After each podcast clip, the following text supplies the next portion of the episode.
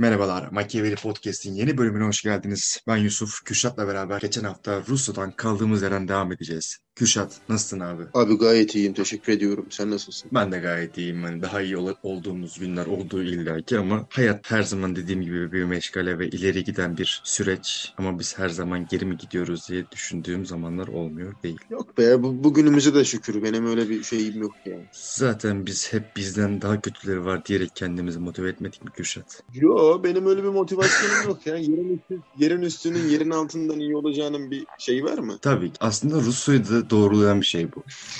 Buna geleceğiz. O yüzden Rusya'ya şu an hızlıca bir giriş yapalım. Ne diyorsun? Hadi bakalım. Geçen program Rusya kimdir sorusuna, biz neden Rusya'yı seç- seçtik sorusuna uzun bir cevap verdik zaten bir bölüm şeklinde. Bu bölümde de Rusya'nın düşünce hayatında kattıkları, ettikleri, kime etkilediği, Türkiye Cumhuriyeti'ni kuran Gazi Mustafa Kemal Atatürk'ü nasıl etkiledi, hani bunları tartışacağız. Ben şöyle bir giriş yapmak istiyorum. Şimdi aydınlanma döneminde yaşamış bir filozof olarak, çok fazla düşmanı olan bir filozof olarak ufak böyle bir intro şeklinde aydınlanma dönemindeki filozofların, düşünürlerin ve aydınlanma insanlarının düşmanları ve Rousseau'nun aydınlanma çağının düşünürlerinden nerede farklılaştığıyla bir giriş yapmak istiyorum. Uygun mudur hocam? Olur, olur. Şimdi Farklı bir giriş oldu. güzel oldu. Hadi bir bakalım. Hoşuma Evet, da evet. gitti yani. Middlesex Üniversitesi'nden John Hope Mason'ın ifadeleri şu şekilde aydınlanma düşünürlerinin düşmanları üzerine. Ortak düşmanların başında dogma geliyordu diyor. Dogmada Hı hı. kilis, kilise. İkinci düşman Bunlar dört taneydi değil mi abi? Evet dört tane. İkinci düşman gelenek. Yani bir şeyi biz zamanında böyle yaptık hala hala böyle yapmaya devam edeceğiz düşüncesi. Üçüncüsü ayrıcalık. Bir toplum, bir sınıf, bir zümrenin sürekli bir şekilde ayrıcalıklara sahip olmasının e, getirdiği bir rahatsızlık diyebiliriz bunun içinde. Dördüncüsü de sınırlama. Sınırlamadan kastı da şu şekilde her şeyde sınırlama. Yani ticarette, ekonomide, hani, hani serbest ticaretin olmadığı yerlerdeki ayrışmalardan veya sınırlamalardan bahsediyorlar. Hı.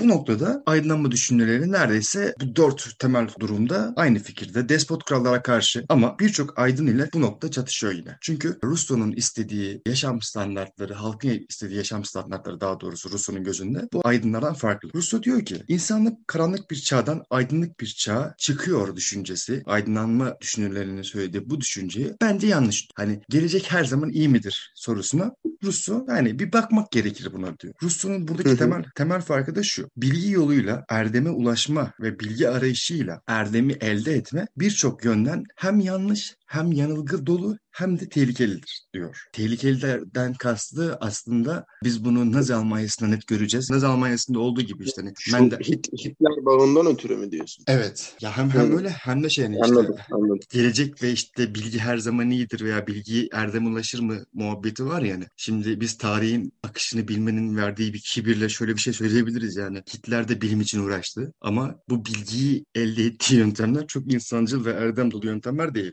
Evet. Şimdi bu sofistike girişten sonra Kürşat.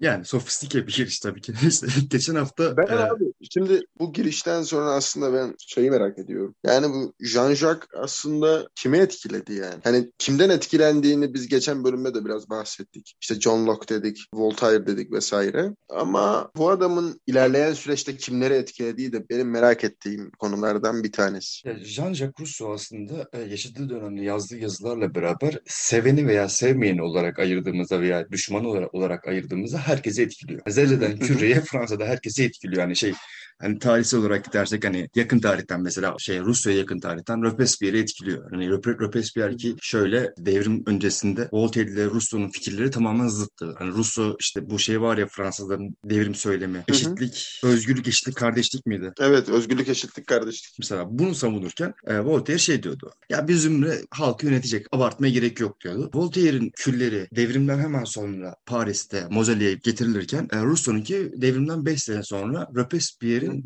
bildiğin despotluğuyla getiriliyor. Yani bu kadar etkilemiş bir adam. Daha sonrasında Bernard Russell'a göre Hitler bu adamın talebesidir diyor. Hani Hitler Rousseau'nun fikirlerini etkilenerek Nazi Almanya'sını, Ra- 3. Reich'ı kurmuştur diyor. Devamında Fidel Castro ben elimde toplum sözleşmesi varken devrim gerçekleştirdim diyecek. Ya Hı. benim şahsi fikrim hani benim için yani en önemli olan ise Türkiye Cumhuriyeti Devleti'nin kurucusu Gazi Mustafa Kemal Atatürk'ü çok sağlam bir şekilde etkiliyor ve bu devletin temellerini atıyor resmen. Ee, Evet, Gazi Paşa Jean-Jacques'tan çok etkilendiği çok bariz zaten. yani ya Gazi. Fransızları seviyoruz. yani devlet yönetiminde Fransızlaşmayı, Frankofon yapılanmayı sev. Bugün farklı çok sofistike konuşuyorum. Frankofon falan. Hani ben kafamı vurdum Şimdi bir bak yere. bu bu bu bu işte Fransızları seviyoruz bahsi de şimdi her tarafa çekilebilecek bir mevzu. Aslında Jean-Jacques da biraz böyleydi. E, Evet. konuştukları her tarafa çekilebilecek bir noktada konuşuyordu. İşte halk halk dilinde anlatması Hı hı. vesaire. Hatta bence işte pek pek bu adamın aslında temeline indiğinde bu adamın çok anlaşılma kaygısı yok diyebilir miyim ben bu adama sana göre? Ya tabii ki yani şey geçen hafta dedi- dediğimiz gibi ten, tenle bağın diyor ya Russo hiçbir yerde mutlu olabilir miydi bilmiyoruz yani olamayabilirdi ama ya burada temelinde bence dediğin gibi hani anlaşılma kaygısının olmaması yatıyor bence de. Yani işte mesela halk dilinde anlatmasına rağmen işte Burjuvazi ile birlikte hareket etti. işte Burjuva sınıfıyla falan hareket etti ama anlaşılma kaygısı yoktan kastım şu. Belli bir e, zümreye hitap ediyor. Lakin işte belli bir zümreyi harekete geçirmek istiyor vesaire. Ama e, içten içe de şey var Jean-Jacques'ta. Yani hani ben bunu anlatırım. Alırsanız siz alırsınız. Almazsanız okey. Alırsanız iyi olur. Okudukça yani. Şey gibi lise matematik hocası gibi bana anlatır anlatır çıkarım maaşım yatıyor benim. Tabii ya 8-5 mesai benim hiç umurumda bile değil yani. Ya tabii ama işte bizim biliyorsun işte ilk, ilk öğretim ortaokul ve lise anlayışımız da Fransa'dan biraz alıntıdır. Evet. Bu da başka bir podcast'in konusu olsun. Hani çok girmeyelim buna. Russo bize içtimai olarak, düşünsel olarak ne verdi Kürşatcığım? Russo içtimai olarak insanın insanı inceleyen bir adam Kürşatcığım. İnsanı Hı hı. inceliyor. Kendisi de şey diyor. Bizim diyor esas diyor inceleme konumuz insandır diyor. Hı hı. Buradan ne anlıyoruz? Adamın bestseller bir kitabı var tamam mı şey?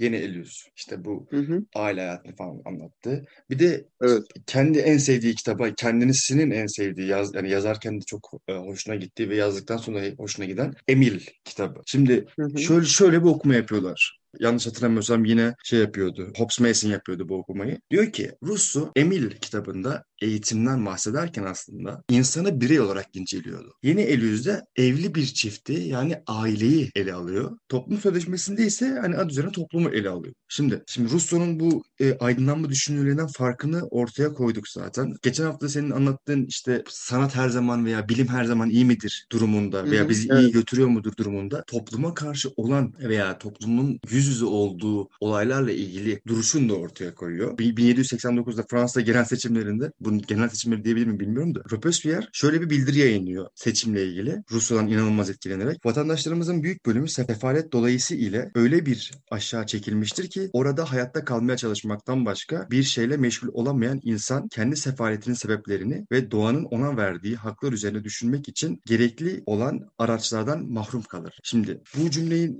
bu bildirdeki bu cümleyi neden okudum? Bu bizi Rousseau'nun genel irade ve genel iradenin de içerisinde bulunduğu toplum sözleşmesi kuramına ve kitabına götürüyor. Hı hı. Şimdi Kürşat'cığım toplum sözleşmesi, Rousseau'nun toplum sözleşmesi nedir ve ne değildir? Abi aslında şöyle toplum sözleşmesine genel anlamda bakacak olursak şöyle söyleyebiliriz aslında fikirlerimizi. Ben şöyle düşünüyorum. Yani insanların aslında tarihe geri dönüp geriye çevirip doğal özgürlüklerini geri kazanmaları mümkün değil senin de malum. Da işte artık insan o dönemlerde doğa halindeki kendi kendine yeten saf ve temiz insan değildir toplum sözleşmesine göre. Artık insan hayatını sürdürebilmek için başkasının yardıma, yardımına muhtaç olan medeniyetin konforlarına bağımlı hale gelmiş bir varlıktır diyor toplum sözleşmesi ilk bahsederken. Kitapta ilk bahsedilen konu bu. İnsanın o anki durumu ama işte toplum sözleşmesiyle birlikte gelebildiği yolu da yoldan da bahsedecek. Bunun akabinde diyor ki insanların kazanabilmeyi ümit edebilecekleri yani bahsettiği şeylerden bahsediyorum. İnsanların kazanabilmeyi ümit edebilecekleri tek şey medeni toplumda var olabilecekleri sivil özgürlük. Bu özgürlük ancak yalancı sözleşme niteliğindeki yapının geride bırakılması ve bir toplumsal sözleşme ile gerçekleşebilecektir diyor. Yani bu sivil özgürlüğü ben toplumsal sözleşme ile aslında tam anlamıyla ele alabileceğim diyor. Nasıl diyebilirim? İşte insanın insana bağımlı olduğu, yozlaşmış, medeni toplumdan kurtulmanın yolu da bu toplumda sahip olunan haklardan yahut işte ayrıcalıklardan vazgeçmede yatmakta Jean-Jacques'a göre. Diyor ki işte haklarından, ayrıcalıklarından, konumundan, mertebenden bir vazgeç. Öyle konuşalım biz bu meseleyi seninle diyor. Tek kimi lan burası? Zengin. kimse. Zengin, fakir, toplumun tüm fertleri tüm haklarını bir sözleşmeyle kurulacak yeni bir ahlaki topluluğa devret. Aslında şöyle söylüyor. İnsanlar kendi haklarından feragat ederek yaşanılabilir bir toplum ortaya koyabilir. Aynen öyle. Şimdi Hani- ben çok çok önceden başlayıp aktarmaya başladım. Hı hı. Yani ne Ya- diyor bu adam? Yanlış bilmiyorsam da şey e, yanlış biliyorsam düzelt beni de Rousseau aslında bu aydınlanma dönemi, dönemindeki filozofların bahsettiği ilkel insan veya barbar insan kuramına da bu şekilde karşı çıkıyor aslında. Hani Evet, sizin evet, dediğiniz ilkel insanlar barbar değildi. Siz Hı hı. barbarsınız. Peki. evet, evet. Çok doğru, çok doğru. Şey değil, yanlışın yok. İşte böylesi bir toplumun inşası doğrultusunda, doğrultusundaysa e, insanlar pek de uzlaşılmaz gibi görünen iki, iki amaca sahiptirler diyor. Üyelerinden her birinin canını ve malını bütün ortak güçle savunup koruyan öyle bir toplum biçimi bulmalı ki orada her birey hem herkesle birleştiği halde yine kendi buyruğunda kalsın hem de eskisi kadar özgür olsun diyor. Kitapta aynen böyle geçiyor. Hmm. Peki Rousseau'ya sorarsak bu soruyu. Hocam nasıl? Hani Yani dediği şey aslında şöyle devam edeyim. İnsanlar hem bir egemen yönetimi altına girmenin zorunluluğunu kabul etmekte ancak aynı zamanda da bir egemenin yönetimi altına girmekle özgürlüklerini yitirmek istememektedirler diyor. Yani diyor ki ben bir boyunduruk altına gireyim ama bana kimse bir şey demesin. Tavuğuma kuş demesin. Ama yine ben bir boyunduruk altında kalayım. yani burada te- temel olarak bu çok kullanılan bir laf var yani insanı zorla özgürleştirme. Biraz ona çıkıyor mevzu. Peki buna getirdiği çözüm ne? Rousseau'nun sözleşmesinde aslında getirdiği çözüm şu abi. Topluma katılan her bireyin kendisini tüm hakları ile birlikte toplumun tümüne bağlaması. Hatta toplum sözleşmesinde de şöyle ifade ediliyor bu. İçimizden her biri varlığını, bütün kuvvetini müştereken genel idarenin emrine verir ve biz her ortağı bütünün bölünmez birer parçası olarak kabul ederiz diyor. Geldik mi yine biz Reşit Galip andımıza diyor ya kendisi de yani andımızda. Varlığım Türk varlığına armağan olsun. varlığın Aslında Reşit Galip bunu- varlığına armağan olsun. bunu bilerek mi yaptı aslında Reşit Galip? Orada bahsettiği Türk varlığı bir metafor olarak genel irade kavramı mı acaba Rousseau'nun? Bunu biz biz tartışalım. Tartıştıktan sonra da gelip dinleyicilere aktaralım. Çünkü bu bu bir konu. Gerçekten bu bir konu, bu bir düşünce. Evet. Çok Vallahi materyal çok ediyoruz. çok farklı yerlere gider bu ya. Çok farklı yerlere gider yani. Ya, Ama o söz tabii bizi bizi kalbimizden vuruyor. Yani varlığım Türk varlığına armağan olsun. şey mi dostum? ifade etti? neyi ifade ettiği, neyi ifade etmeye çalıştığı kendisinde kalsın. Benim hislerim kabarıyor yani. Varlığım Türk varlığına armağan olsun derken. Sonrasında Hisle ilgileniyorum ben orada. gelen hani böyle Ruslu olsaydı ne mutlu gelen irade derdi ama Abi aslında şöyle aktarmaya devam edeyim. Çünkü bu toplum sözleşmesi biraz geniş bir konu senin de malumu. Şöyle devam ede edersek aslında her bireyin kendisini bütünüyle topluma vermesi ve herkesin aynı durum içinde bulunması gerçekte her bireyin hiç kimseye bağlanmaması anlamına gelecektir bu. ne biraz Yani bu şey bütün anlattığımız mesele. Heh, Bak hani geç, geçen programda konuştuk. Bu programın girişinde de konuştuk. Gerçekten çok çelişki dolu bir ibare bu. Hani tabii tabii. Abi biraz biraz de- dedik ya biz işte anlaşılma kaygısı gütmüyor diye. Ben bu yüzden diyorum ama. sözleşmeyi yazdıktan sonraki süreçte hani birkaç tane röportaj şey e, insanların yazdığı yazılarda işte bu Rusya'da görüşen adam- adamlara göre Rusya şunu iddia etmiş. Bu sözleşmenin tekrar yazılması lazım. O da şeyin farkında anlaşılmıyor. Her Evet. yere, her yere çek- çekilebiliyor. Evet, şu- evet. Şöyle oluyor mesela bir yerde işte Fidel Castro cebinde bu işte kitap varken devrime gidebilirken diğer taraftan hani Bernard Russell şey diyebiliyor işte. Ha, bu kitap Hitler'i doğru, doğru diyebiliyor. Hani Machiavelli'de de biz bunu görmüştük. Hani hatırlıyorsan Değil mi, hani değil mi? Mussolini'nin de başucu kitabı Robespierre'in de başucu kitabı. Prens'ten Ya başlıyor. işte anlıyorum anlıyorum. Yani senin de bahsettiğin gibi işte Machiavelli'nin prensi, toplum sözleşmesi böyle çok anlaşılması güç meseleler. Ve Hı hı. işte etkiledikleri kişi bağlamında da farklı bağlamlardan etkileniyorlar aslında. İşte Fidel Castro farklı anlıyor, işte Hitler farklı anlıyor, işte benim başucu kitabım diyen insan farklı anlıyor prensi diyorum. Aslında dönemin insanları aslında karmaşık insanlar. Hı hı. Nereye çekersen oraya gidiyor aslında biraz argo bir söylem ama biz öyle kullanmıyoruz yani. Biz böyle kişi nasıl anlamak istiyorsa yani genel idareyi, devlet mefhumunu nasıl anlamak istiyorsa biraz ona çekebilerek anlıyor. Çekiyor ve anlıyor yani. Böyle şey yok, salt bir kesin bir bilgi yok yani verilen söylemlerde. Genel olarak çıkış noktası bu sözleşmenin hani en temelinde Thomas Aquinas, Aquinas'ın kimsenin kimse üzerinde otorite kurması kabul edilemez gibi bir söylemden çıkıyor aslında değil mi? Monarşi veya oligarşi tarzı hani bir kişinin veya az kişinin çok kişiler üzerinde egemen olması fikrine bir burada Hı hı. zıtlık var en temelinde. Bu Evet, toplum evet, sözleşmenin evet. en temelinde. Zaten hani o Evet, yüzden evet. o yüzden hani Fransız ihtilalinden özgür, eşitlik, kardeşlik böyle bir bu motto devrimin mottosu olabiliyor daha doğru. Haklısın yani söylediğinde. Şimdi söylediğin şeyleri oturtmaya çalışıyorum. Hı hı. Evet haklısın ya. Akin, Akinyas'ın var. Böyle bir şey var.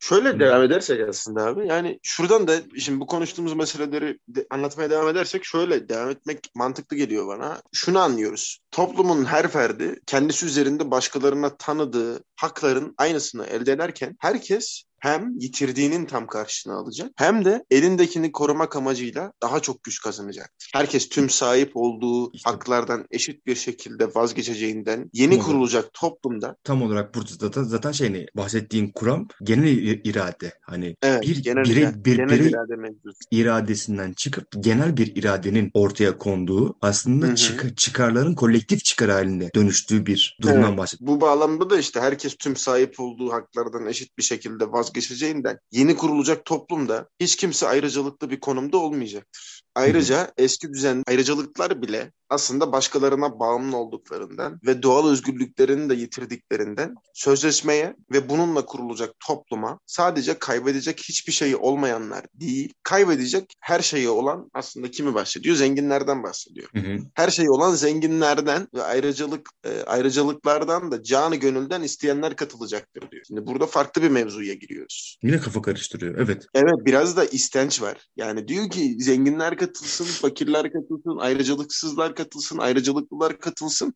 Ama en sonunda diyor ki canı gönülden isteyenler katılacak. Yani, Yani- biraz da şeye bırakıyor mevzuyu. İnisiyatife bırakıyor. Kişinin kendine, inisiyatifine bırakıyor. Yani değerim çok güzel gelsene gibi bir anlayış. şunu anlıyorum yani. Bu yeni toplumda tıpkı doğa durumunda, doğa durumunda olduğu gibi herkes eşit ve özgür olacak. Bu bağlama oradan yaklaşıyorum ben. Yani herkesin eşit ve özgür olması için aslında bir nebze de canı gönülden isteyenlerin katılması lazım. Bunu biraz kişinin inisiyatifine bırakmalıyım ki özgürlük tanımına uysun diyor. İşte al, Marx bunu buradan alıyor işte yine. Değiştiriyor. Komünizm geliyor yine. Bak adam Aynen herkes etkilemiş. İşte genel irade e, kavramı gerçekten şey Fransız ihtilalinin ve Fransız ihtilalinden sonra kurulan bütün üniter devletlerin temel mefhumu bu bu genel irade kavramı. Abi zaten şeyde de genel irade mevzusundan bahsederken de şeyi fark ettin mi sen de? Yani aslında bu sözleşmeyle kimse bir şey kaybetmiyor. Teoride Ee, evet. Hatta aksine işte tehlike ve belirsizlik, güvenlikle, doğal bağımsızlık, işte ne bileyim özgürlük tanımıyla, gerçek özgürlükle, başkalarını yaralama gücü olarak geçiyor. Hı hı. Başkalarını yaralama gücü ortak dayanışmayı yenilmez kıran bir hakla aslında değişiyor yani. Hı O yüzden win-win var. Tabii ki ama Win-win mevzusu var yani. Şöyle anarşizmin ilk manifestosunu yazan adam işte 1850'de Anselmo Bellegueri miydi? Öyle yani Anselmo Bellegueri aynen. Şöyle bir şöyle bir yaklaşım geçiyor yani koyuyor ortaya. Hep hepimizin sosyal hayatı bir sözleşmeyle başlar. Rousseau bu soruyu icat etti ve son 60 yıldır kanunlarımız Rousseau'nun dehasından haberdar. Sonrasında diyor ki Fransızlar kurucu meclisin önde gelen vatandaşlar tarafından yenilenen bir sözleşmeden ötürü hükümetin izni olmadan duymamıza, söylememize, yazmamıza ya da herhangi bir şey yapmamıza izin vermiyor. Sonra konuşuyor, konuşuyor, konuşuyor. Diyor ki ama bütün Fransız eğitim, din, finans, endüstri, sanat, emek, ilişkiler, zevkler, alışkanlıklar, hareketler ve hatta gıda maddeleri konusunda bile yönetilmeyi kabul etseler bile bu gönüllü köleliğin beni bağlamadığını, aptallık oranının da zekama bir hakaret olduğunu beyan ederim. Şimdi Hmm. Şimdi buradan direkt Bernard Russell'a bağladım. Bernard Russell diyor yani Hitler'in Hitler hı. buradan doğdu diyor. Şimdi bir bireysel anarşist olarak işte Anselme diyor ki yani bu noktada bu sözleşmeyle siz toplumu işte zorla kendi dey- deyiminizle zorla özgür bıraktığınızı iddia ediyorsunuz. Fakat siz toplumun her noktasını, her hücresini yönetmek için bu tarz bir sözleşmeye girdiniz diyor. Ben buradan şuna da giderim ben. Altüstlerin devletin baskı aygıtlarına giderim. Bu Rousseau'nun bu söylemleri veya Rousseau'nun yarattığı bu devlet devletin baskı araçlarını da kuruyor. Ama aynı şekilde Rousseau bir yerde şöyle bir şey söylüyor. Adı ne diyor? Hükümet varlıklıların kontrolü altındadır. Bu muazzam metaforu var ya işte ilk kim bir çit çekip de burası benim dediyse özel mülkiyetin ve devletin kurucusu bu adamdır diyor. Hı hı. Daha sonrasında işte bu varlıklar savaşın savaş istemez çünkü savaş varlıkları yok eder. O yüzden bir hukuk sistemi kurarlar ve o hukuka tabi olmanızı beklerler ve bu böyle böylelikle kendi varlıklarını korurlar diyor ama kendi kurduğu sosyal sözleşme, e, toplumsal sözleşme özür dilerim. Bir yerden sonra devlete her şeyi kontrol etme hakkı verebilecek bir sözleşme haline geliyor. Evet, evet. gö- gönüllü kölelik ibaresi beni çok etkiledi şeydeki. İlk, Beni ilk de sen, sen söylediğinde evet Ya, yani ya aslında bu win-win şey durumundan bahsettik ama işte bu şey işte canı gönülden isteyenler falan aslında zaten bir, nevi ya şey Bernard. Bernard Russell işte Rousseau'nun üzerinde özgürlük Rousseau'nun düşüncesinin sözde amacıdır. Aslında temel amaç olarak değer verdiği şey eşitliktir ve özgürlük pahasına bile bu eşitliği güvence altına almaya çalışır. Yani Rousseau için özgürlüğün gidebilir fakat eşit olmak zorundasın. Algısı var diyor e, Russell. Şu- Bir de şey var. İlk şey Robespierre'in dediği işte bu vatandaşlarımız çok aç bir hani çok aç olduğu için yaşamaya çalıştığı için sadece kendilerini geliştiremiyorlar. Kendilerini veya ne bileyim doğanın kendilerine sunduklarını göremiyorlar. Dedikten sonra hani burada iki temel olay karşımıza çıkıyor. İki temel madde karşımıza çıkıyor. Toplum hani Rousseau şunu yapmaya çalışıyor bu toplum sözleşmesiyle veya kendi yazdıklarıyla. Topluma içinde bulunduğu durumu anlatmak ve onların bunu algılamasını sağlamak. Bu birinci durum. İkincisi ise bunları algıladıktan sonra toplumsal haksızlığa maruz kalanların gözünü açabilmek. Şimdi başka bir yerde Rousseau şey diyecek işte hani vatandaşınızın kanını dökeceksiniz devirme hiç gerek yok diyecek. Yani yine kafa çok kafa karıştırıcı cümleler kuruyor da bu win-win durumu çok suistimal edilebilir bir durum. Diyorum ya işte çekil, çekilebilir mevzulardan bahsediyor toplum sözleşmesinde. Yani e, işte bir, bir yerinde diyorsun ki aslında toplum kolektif hareket etmeli. Bir yerinde diyorsun ki işte özgür hareket etmeli. Çok şey yani böyle. Ne demek istediğini sanki bazı söylemlerinde sadece kendi biliyor. Ya bence o da bilmiyor olabilir. Hani yaz, ya yazlık böyle gitsin hacım diye. Şimdi şey var mesela Abi bu ben ben şeyi sormak istiyorum sana. Ya aslında bu hemen geçebileceğim bir mevzu. Sence ahlaki mi ya ahlak sözleşme? ne, şimdi ahlak nedir diye bir sormak gerekiyor burada hani. şeyden bahsediyorum aslında. Ya aslında bu win-win mevzusunda işte herkes sahip olduğundan daha fazla elde etmeyi amaçlıyor. Aslında temelde de ve işte en nihayetine baktığında da insanlar aslında daha fazlayı, elinde olandan daha fazlayı elde etmek için okeyliyor bunu. İşte çünkü sözleşme pek çok bencil birey yerine doğru bir toplumda kolektif bir kimlik sayesinde birleşen bir bana göre ahlaki bir varlık ortaya çıkarmaya çalışıyor Tabii ki bu sözleşme. Rousseau'nun temel argüman, argümanı zaten şey yani insan doğası gereği iyiye yönelir yani insanın doğasında iyiye yönelen bir taraf vardır. Genel irade de zaten insanların birey, bireysel iradelerinin iyiye dönmüş olan tarafının toplum içerisinde bir ahenk bulması. Hani Hı hı. ahlaki bir durum var bu noktada ama burada şöyle bir şey var hani şimdi zorla özgür kılınma dedik ya şimdi zorla özgür kılınmadan hani dinleyicilerimiz Evet, de o da çok ters mesela ahlaka evet. aslında Rousseau da şey diyor yani basit bir şekilde genel iradeye karşı gelemezsin. Genel iradeye karşı gelenler ceza, cezalandırılır. Yani burada Hı. hani demek istediği şairin şu eğer bir yasayı çiğnersen cezalandırılırsın. Aslında şu an yaşadığımız sistem hani çok makul bir şey ama ya bahsettiği toplumsal sözleşme veya bahsettiği toplumu oluşturan bu ahengi oluşturan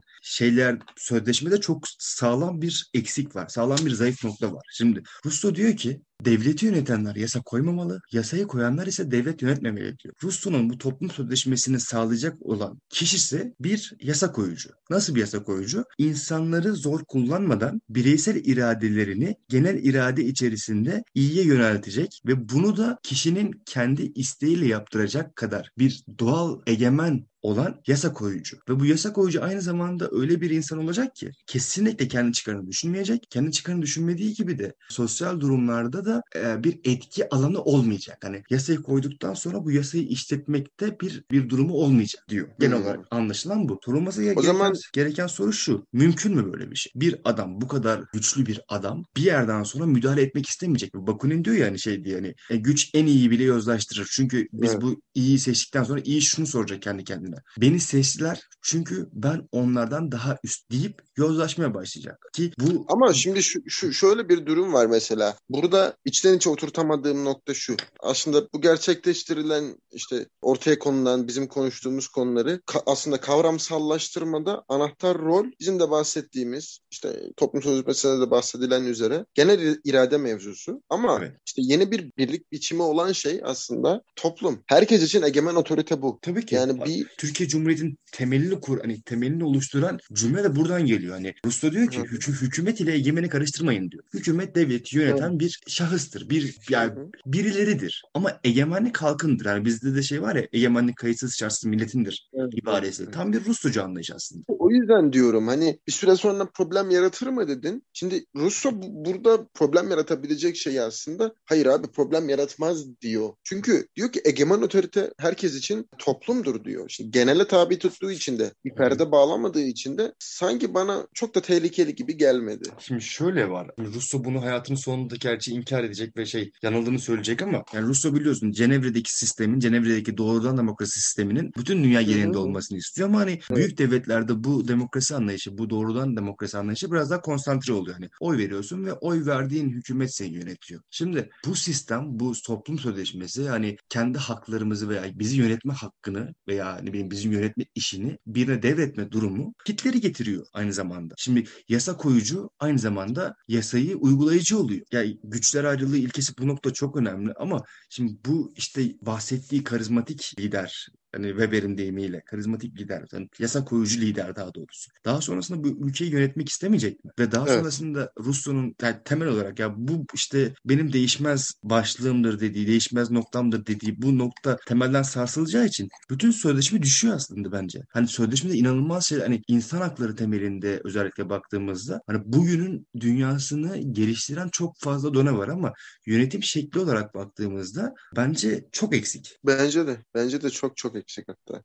Russo'nun burada bahsettiği genel irade kavramı hani şu an bir metafor olarak verebilirsek takım oyunu demek. Hani şimdi bir işte her futbolcunun kendine has özellikleri var. Hani sahada 11 tane top olsa 11'de farklı hareketler yap- yapabilir ama sahada bir top olunca genel irade veya takımın isteği maçı kazanmak olacağı için bir ahenk olması gerekiyor orada. O yüzden hani Russo bu noktada genel irade kavramında çok haklı. Ya şey Bence diyor, de. Ya şey diyor mesela atıyorum işte 2000 oy veriliyorsa ve bu 2000 oyun 1999'u insanların bireysel iradesiyle veriliyorsa o bir oy genel iradeyi temsil eder ve o bir oyun dediği olur. Burada Yani da- aslında istediği belli bir itaat ilişkisinde şey belli bir itaat ilişkisi içerisinde özgürlük. Kesinlikle. Ya aslında şey biz de bu- buna çok hani aşinayız. Bu kulağımıza çok aşina bir laf. Hani sandık ne derse o olur mantalitesi var ya. Aslında Russo Hı hı. buna karşı. Sandık ne, ne derse o, o olmamalıdır diyor. Çünkü sandıkta eğer insanların sadece bireysel iradesiyle, bireysel çıkarlarıyla attıkları oy varsa bu genel iradeyi de sarsıyorsa bu sandığın dediği olmamalıdır diyor. Hatta yanlış hatırlamıyorsam 3. Napolyon saçma bir kanun çıkartacak. Hani kendi kendisinin çok fazla güçleneceği bir kanun, kanun çıkartmak için bir şey referandum yapıyor. 3. Napolyon istediği şey oluyor. Daha sonrasında yanlış hatırlamıyorsam Victor Hugo bunun üzerine bir yazı yazıyor ve orada hani beni çok etkileyen bir cümle var. Diyor ki 3. Napolyon yani Napolyon 7,5 milyon kişinin oyu ile 2 çarpı 2 5 dedirtmiştir. Ama 2 çarpı 2 5 değildir. Senin demenle bu olmayacak. Şimdi Rousseau'nun da man- temel mantığı bu aslında genel irade kavramında. Hani Evet evet genel irade onun için bireysel olarak istenilenin desteklenmesinden ziyade aslında anladığımız kadarıyla herkesin mutlu kılınması için gerekli olanı istiyor. e, kolektif çıkarı istiyor. Hani hatta şey, Evet, evet, şunu diyebiliriz yani. Gerekirse halka rağmen yapacağız bunu. O zaman bu yönüyle insan duygularını ulvileştiren ve işte ruhlarını yükselten bir niteliğe sahiptir diyebilir miyiz? Rousseau için mi? Evet. Yani Özel- toplumsal özel- sözleşme için, Rousseau için. Ha toplumsal bir sözleşme için diyebiliriz ama Rousseau için diyemeyiz. Rousseau için diyemeyiz abi. Özel hayatını ben biliyorum o adamın hani. Ya Uhrevi gene muhrevi girme bu hiç- mevzuya bak. Hiçbir şey yok. Ben de Rousseau için düşünmüyorum ama ben özel, özel hayatına dayanarak demiyorum yani. Ya ben şey takarım hani eğer bir toplumu hani yani şey edebiyat dünyası mükemmel eserler vermiş iğrenç ins- insanlarla doldur diyor adamın birisi de. Siyasette Hı. bunun böyle olmaması lazım. Hani sen ya şöyle söyleyeyim bunu yazarak devlet kurduruyorsun. Hani bir toplumu milyonlarca insanı bir Ha, yönetime sen, tabi sen kılıyorsun. bunları yazıyorsun. Sen kendi aile ilişkinde, özel hayatında nasıl işler peşindesin diyorsun. Yani yani yani ele verir salkımı falan muhabbeti. Şey de diyordu ya ben şey geldi aklıma. İlk ilk bu mevzu açıldığında şey bu mevzu üzerinde konuşunca Murat Bardakçı İsmet Özel'e şey diyor ya, ya bu şairler diyor politikaya dahil olunca diyor deli deli bir şeye dönüştüler diyor. Hani İsmet Özelci bir yani bakışta baktığımızda diyor ki yani burada şair toplum yani ya yazdığın gibi ol ya olduğun gibi yaz. Ki bence Rousseau tam olarak böyle bir karakter. Hani işte Emile veya işte Yeni Elize baktığımızda gerçek Rousseau'yu görüyor bence. Evet toplarsak abi onca meseleyi konuştuk. Neyi anladık? Her zaman doğru olup kamusal yarara yönelik toplumsal sözleşme. Buradaki yanılmazlık payesi aslında şu.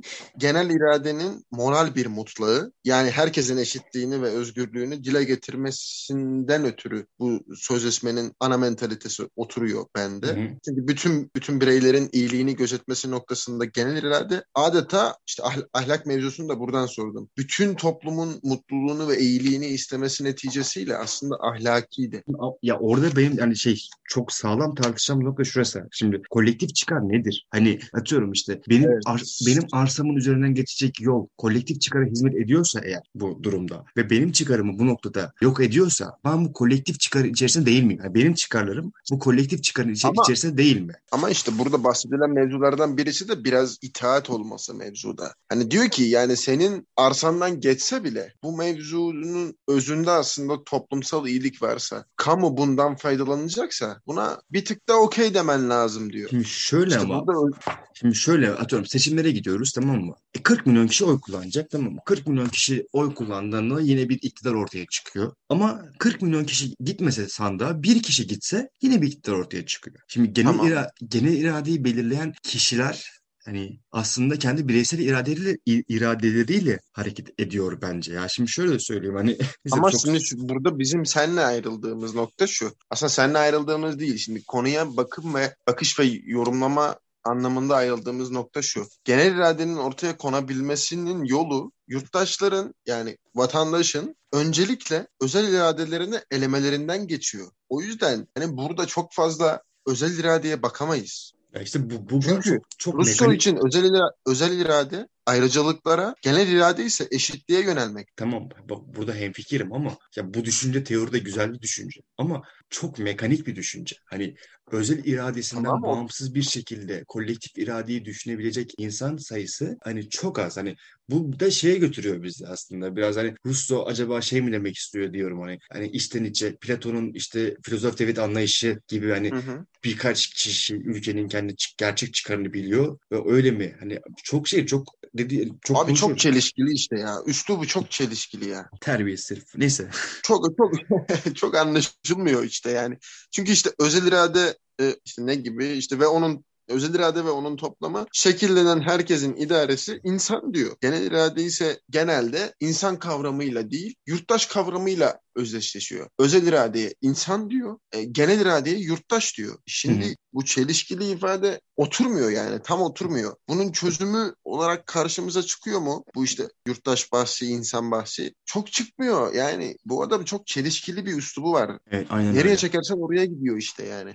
İlk söylediğimizi sonda yine söylüyoruz. Ya işte e, da aynısı söylüyor. Hani ya, her yere çekilebilen bir adam. Hani bu işte Beşir Fuat'ın bu konuya her bir kalıba girmiş. Bir gün savunduğu şeyi öteki gün reddetmiş. Bu nedenden Hı hı. dolayı Jean-Jacques Rousseau'yu hiç sevmem diyor Beşir Fuat. Hani bence anlamadığı için sevmedi. O başka bir nokta. Şey de var abi. Nüfusun çok olduğu yerlerde yetkiyi krala ve kraliçeye verilebilir diyor. Dediğim şey o Ama zaten. toplum, to- Dediğim toplumsal çıkarı gözetiyor mu gözetmiyor mu belli değil yani. Ya benim dediğim şey o zaten hani adam şey diyor işte dedim ya işte doğrusu, doğrudan demokrasi olması lazım diyor ama e, hayatın sonlarına doğru işte Polonya Anayasası'nda çalışıyor. Polonya Anayasası için çalışıyor. Orada şey diyor işte hani ya aslında diyor büyük devletlerde de diyor hani işte doğrudan demokrasi olmayabilir. Hmm. Biraz şey e, Şey hatta şey var ya yani nüfusun daha az olduğu yerlerde de diyor ki işte aristokratik meclis yönetebilir. ya ya biraz şey İşte o- Ah- Ahmet Kaya diyor ya hani işte sen ne sağcısın sen ne solcusun hani oportunizme bulaşmış bir orta yolcusun. Ya dönemin adamı diyebilir miyiz dostum bu adama?